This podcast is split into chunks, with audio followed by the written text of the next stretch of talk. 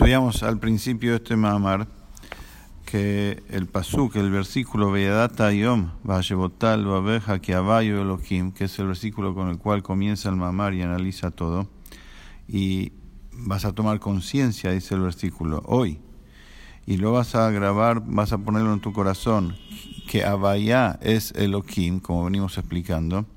Antes de este pasuk en la Torah, habla de la salida de Mitzrayim, del éxodo de Egipto y la subsiguiente, el subsiguiente ingreso a la tierra de Israel. Y preguntó qué tiene que ver, al principio, qué tiene que ver una cosa con la otra.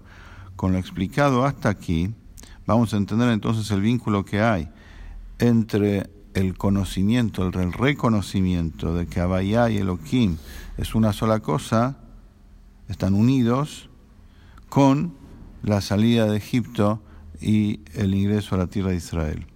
Porque a través de salir de Egipto y entrar a la tierra de Israel, la persona puede venir, puede llegar al reconocimiento y la toma de conciencia verdadera que Abayá y Elohim están unidos, son uno. El desarrollo del concepto es el siguiente. Está escrito en Priest Haim, un libro de Rafael Vital, el alumno de la al que escribió sus, sus enseñanzas cabalísticas, que los judíos, escribe ahí, que los judíos que estaban en Egipto esclavizados son la reencarnación de las almas del Dor Aflagá, de las personas que había, que vivieron en la, en la generación de la Torre de Babel. Dor Aflagá es la Torre de Babel y la esclavitud, el trabajo duro, como dice la Torah, Homer u Leveinim, con argamasa y ladrillos, era para corregir, para enmendar el pecado de lo que dice la Torah en relación a la Torre de Babel, que el ladrillo era usado ahí como piedra. O sea, de las mismas expresiones que los versículos usan, de ahí se entiende de que la generación que estuvo esclavizada en Egipto venía a, reparar, a corregir el pecado de la Torre de Babel. Entonces primero hay que entender en qué consistió la falta de, esa gente que vivió y construyó la Torre de Babel. En hebreo esta generación se llama Dor Aflaga. Aflaga viene de la palabra plukta y mahloket, que significa división y pelea, riña. O sea, ¿qué significa división en este sentido? Que ellos separaron, dividieron en la mente de ellos, en el corazón de ellos, la visión de vida de ellos era dividir y separar entre Abaya y Elohim. ¿Qué significa esto? La separación, esta consiste en cuando la persona piensa que Elohim oculta verdaderamente, oculta de verdad a Abaya. Entonces, la persona pasa a ver y pensar que todo lo que ocurre en el mundo que viene del nombre de Elohim es, es lo principal y es lo único que existe. Como dice el versículo, Azab Abaya et Abaya abandonó la tierra. Por eso, las ocultaciones la naturaleza, la conducción de, las cosas como se ven en el mundo todos los días, eso pasa a ser lo principal. Entonces la persona pone toda su concentración, pone todo su empeño en lo externo, en cómo el mundo se maneja a la vista nada más, y, y no tiene ninguna relación con lo divino, con lo interior, con lo profundo. Eso es todo lo contrario a, la unión de Abaya con Elohim, que como explicamos, si están unidos en la mente de la persona, Abaya y Elohim, que esa es la verdad de la realidad, como Hashem hace las cosas, entonces nada, no, no hay ocultación alguna. Todo lo contrario, toda la ocultación es para, es para la manifestación, o sea, para traer la luz de Hashem más abajo a un nivel inferior.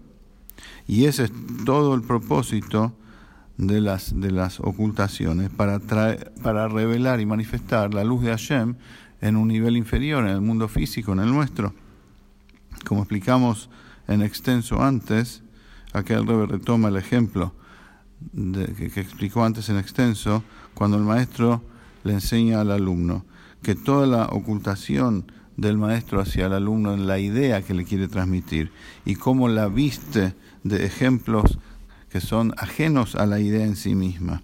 Y, le transmite el concepto a través de, historias y diferentes maneras y diferentes eh, cosas, pero ahí, ahí está, en, todo, en todas sus palabras, están ahí, está ahí la idea en sí, vestida, escondida ahí, y todo eso es para que, es para que la luz intelectual del maestro llegue al alumno, llegue al nivel inferior del alumno, para eso la esconde ahí, para eso la viste con ejemplos, y, y al punto tal de que luego el alumno cuando madura intelectualmente va a poder tomarse de eso, para llegar a la profundidad de, la idea y de la forma de pensar y de la visión de vida del maestro. Y así también es en lo alto con, en relación a Hashem con nosotros, que Hashem desarrolla todo desde Abaya, que es su, luz infinita, su presencia inmanente, su, su manifestación de aquí estoy yo, pero se esconde él mismo en su propio nombre, Elohim, hasta que sale la luz el mundo físico y la conducta del orden natural. Entonces, ¿qué es lo principal en la creación? ¿La ocultación de Elohim o el or o la luz de Abayá que llega a través de Elohim? Igual como en el ejemplo del maestro y el alumno. Si el, maestro, si el alumno se va a quedar solamente en las palabras del ejemplo, nunca va a entender, nunca va a llegar a la profundidad de la cosa y se va a quedar ahí para siempre. En cambio, si va a tomar el ejemplo, si va a tomar la idea del ejemplo, ahí va a entender la profundidad de lo que el maestro quiere transmitir. Lo mismo acá. Si uno se queda solamente en lo externo de, la, de lo que ve, en la creación, en la naturaleza, en cómo la gente se conduce porque es educada, en la economía de los países, en las medidas económicas que toman los ministros, los presidentes, en la famosa globalización de las cosas, y si, si el presidente Trump dice esto, si el presidente el otro dice lo otro, todo eso, según lo que explica acá el Mamar, es el hitzoniut del Olam, es lo externo de las cosas. Si uno se va a guiar solamente por lo que dicen los noticieros y leen los diarios, nunca va a llegar al verdadero propósito de su vida. Todo lo que ocurre en el mundo es Hashem que quiere llegar a nosotros a través de la realidad física, a través de los sucesos, que nosotros lo reconozcamos ahí a Él. Por eso, igual como el ejemplo del maestro y el alumno, que el alumno tiene que concentrarse en la idea del maestro, no solamente en las palabras del ejemplo.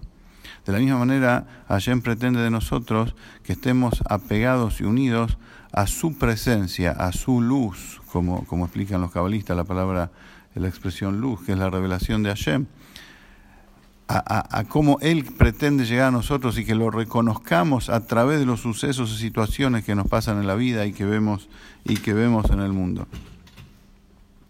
Y si es así, entonces no hay nada que impida el estudio de la Torah cumplimiento de mitzvot y la tefilá como corresponde.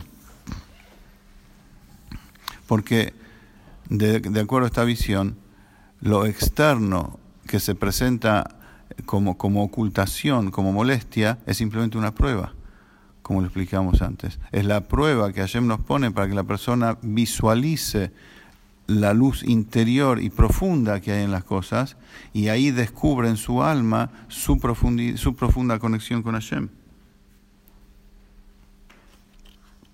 Pero el ñan de la flagá, la separación, la división, cuando la persona separa a Bahía de Elohim y se queda en la realidad externa de las cosas, es todo lo contrario.